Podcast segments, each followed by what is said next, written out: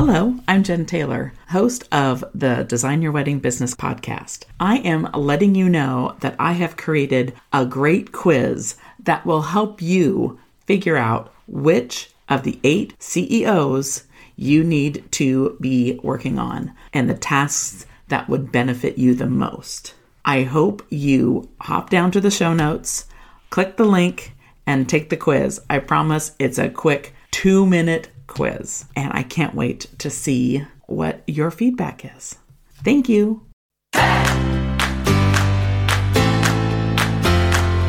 Hey, I'm Jen Taylor, and you're listening to Design Your Wedding Business. As a wedding business coach, I've made it my mission to help creative entrepreneurs build streamlined workflows, processes, and procedures so they can grow their business and spend time on what they love the most their craft, their family, and their lives. I understand how you feel, and I know it may not be fun to put in the work to build a well oiled machine, but luckily for you, that's what I love to do.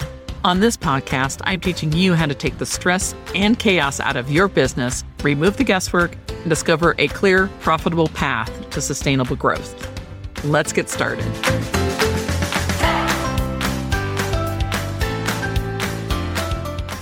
Hello, welcome to the Design Your Wedding Business Podcast. I'm Jen Taylor, your host. And today we're going to talk about looking forward into the new year and how to prep for it. So a lot of the review that you just did, that you just, I just talked about last week, you're now going to flip that and go, okay, now what do I want the new year to look like? A lot of these things we're going to be repeat. I'm going to repeat them again because they're important.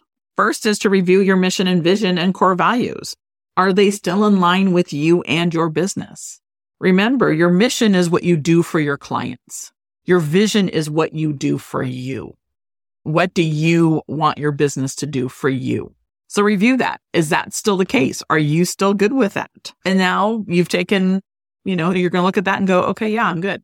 I've got a, a quarterly review with a client next week. And this is, I told her, I said, we're going to talk about that. We're going to review that and make sure that's still good for the upcoming year because we're doing her, it's Q4 quarterly, but we're going to start looking at actually doing what I'm doing with you right now, reviewing and looking forward.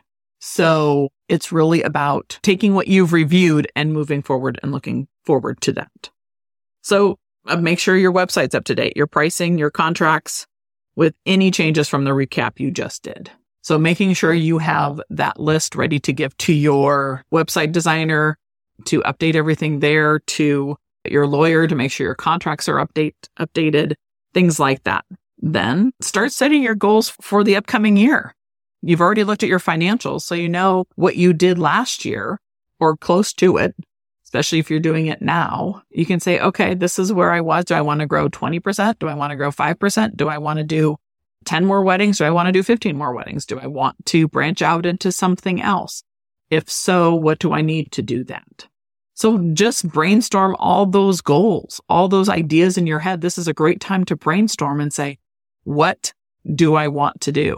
And then be realistic about it say, okay, what can I do? And this is where the quarterly half days come in. And you look at it on a quarterly basis. What can I do each quarter to get to that, to those goals and set up quarterly dates to review and review those quarterly goals because those are important to do. Create your yearly plan for marketing. You reviewed what you did last year. Now create a new one. Is it the same? Is it a little bit different? Do you take off LinkedIn? Do you add TikTok? Do you add Pinterest? What are you doing to change up anything in the marketing part of it? Start doing those year end reviews with your employees if you have them. Make sure your 1099s are out by the end of January. What do you need to have that? Make sure your taxes are ready to start doing. Don't wait to the last minute. It's bad. Every year, my late husband and I, we'd have the best intention. And then every year we're just we're pulling our hair out in January and February to make sure that when we leave, when we left for vacation in April, that everything was done and we didn't have to worry about it because we literally got home the day that taxes are due every year. So I so I'm always a proponent of being more prepared to have your taxes done and ready. And I pass that on to somebody to do them for me. So now that is a part I don't have to stress about. It's more of just gathering all of those pieces of paper that you get, emails, whatever it is. and make sure you have that folder ready. I mean, we talked about it in the, you know, reviewing the past year, but now it's time to implement that. So do you have a place to put those that you know where they're at every time instead of searching through emails? Do you have an email folder that has every bit of tax bit of information or do you have a Dropbox or a Google Drive? Something like to that effect that you don't have to worry about it. All the reviews you did for your process and procedures, your employee handbook, your org chart, your job descriptions, those are all done and ready to go. So you start the new year fresh.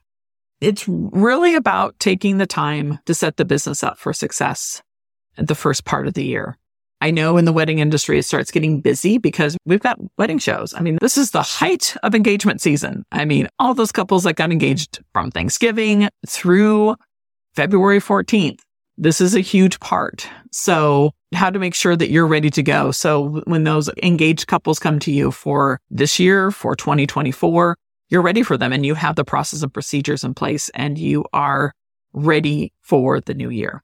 And then finally, what I do at the end of the year, this is one thing that is, it's not in the small business task list at all, but I actually go through and archive my emails from the previous year.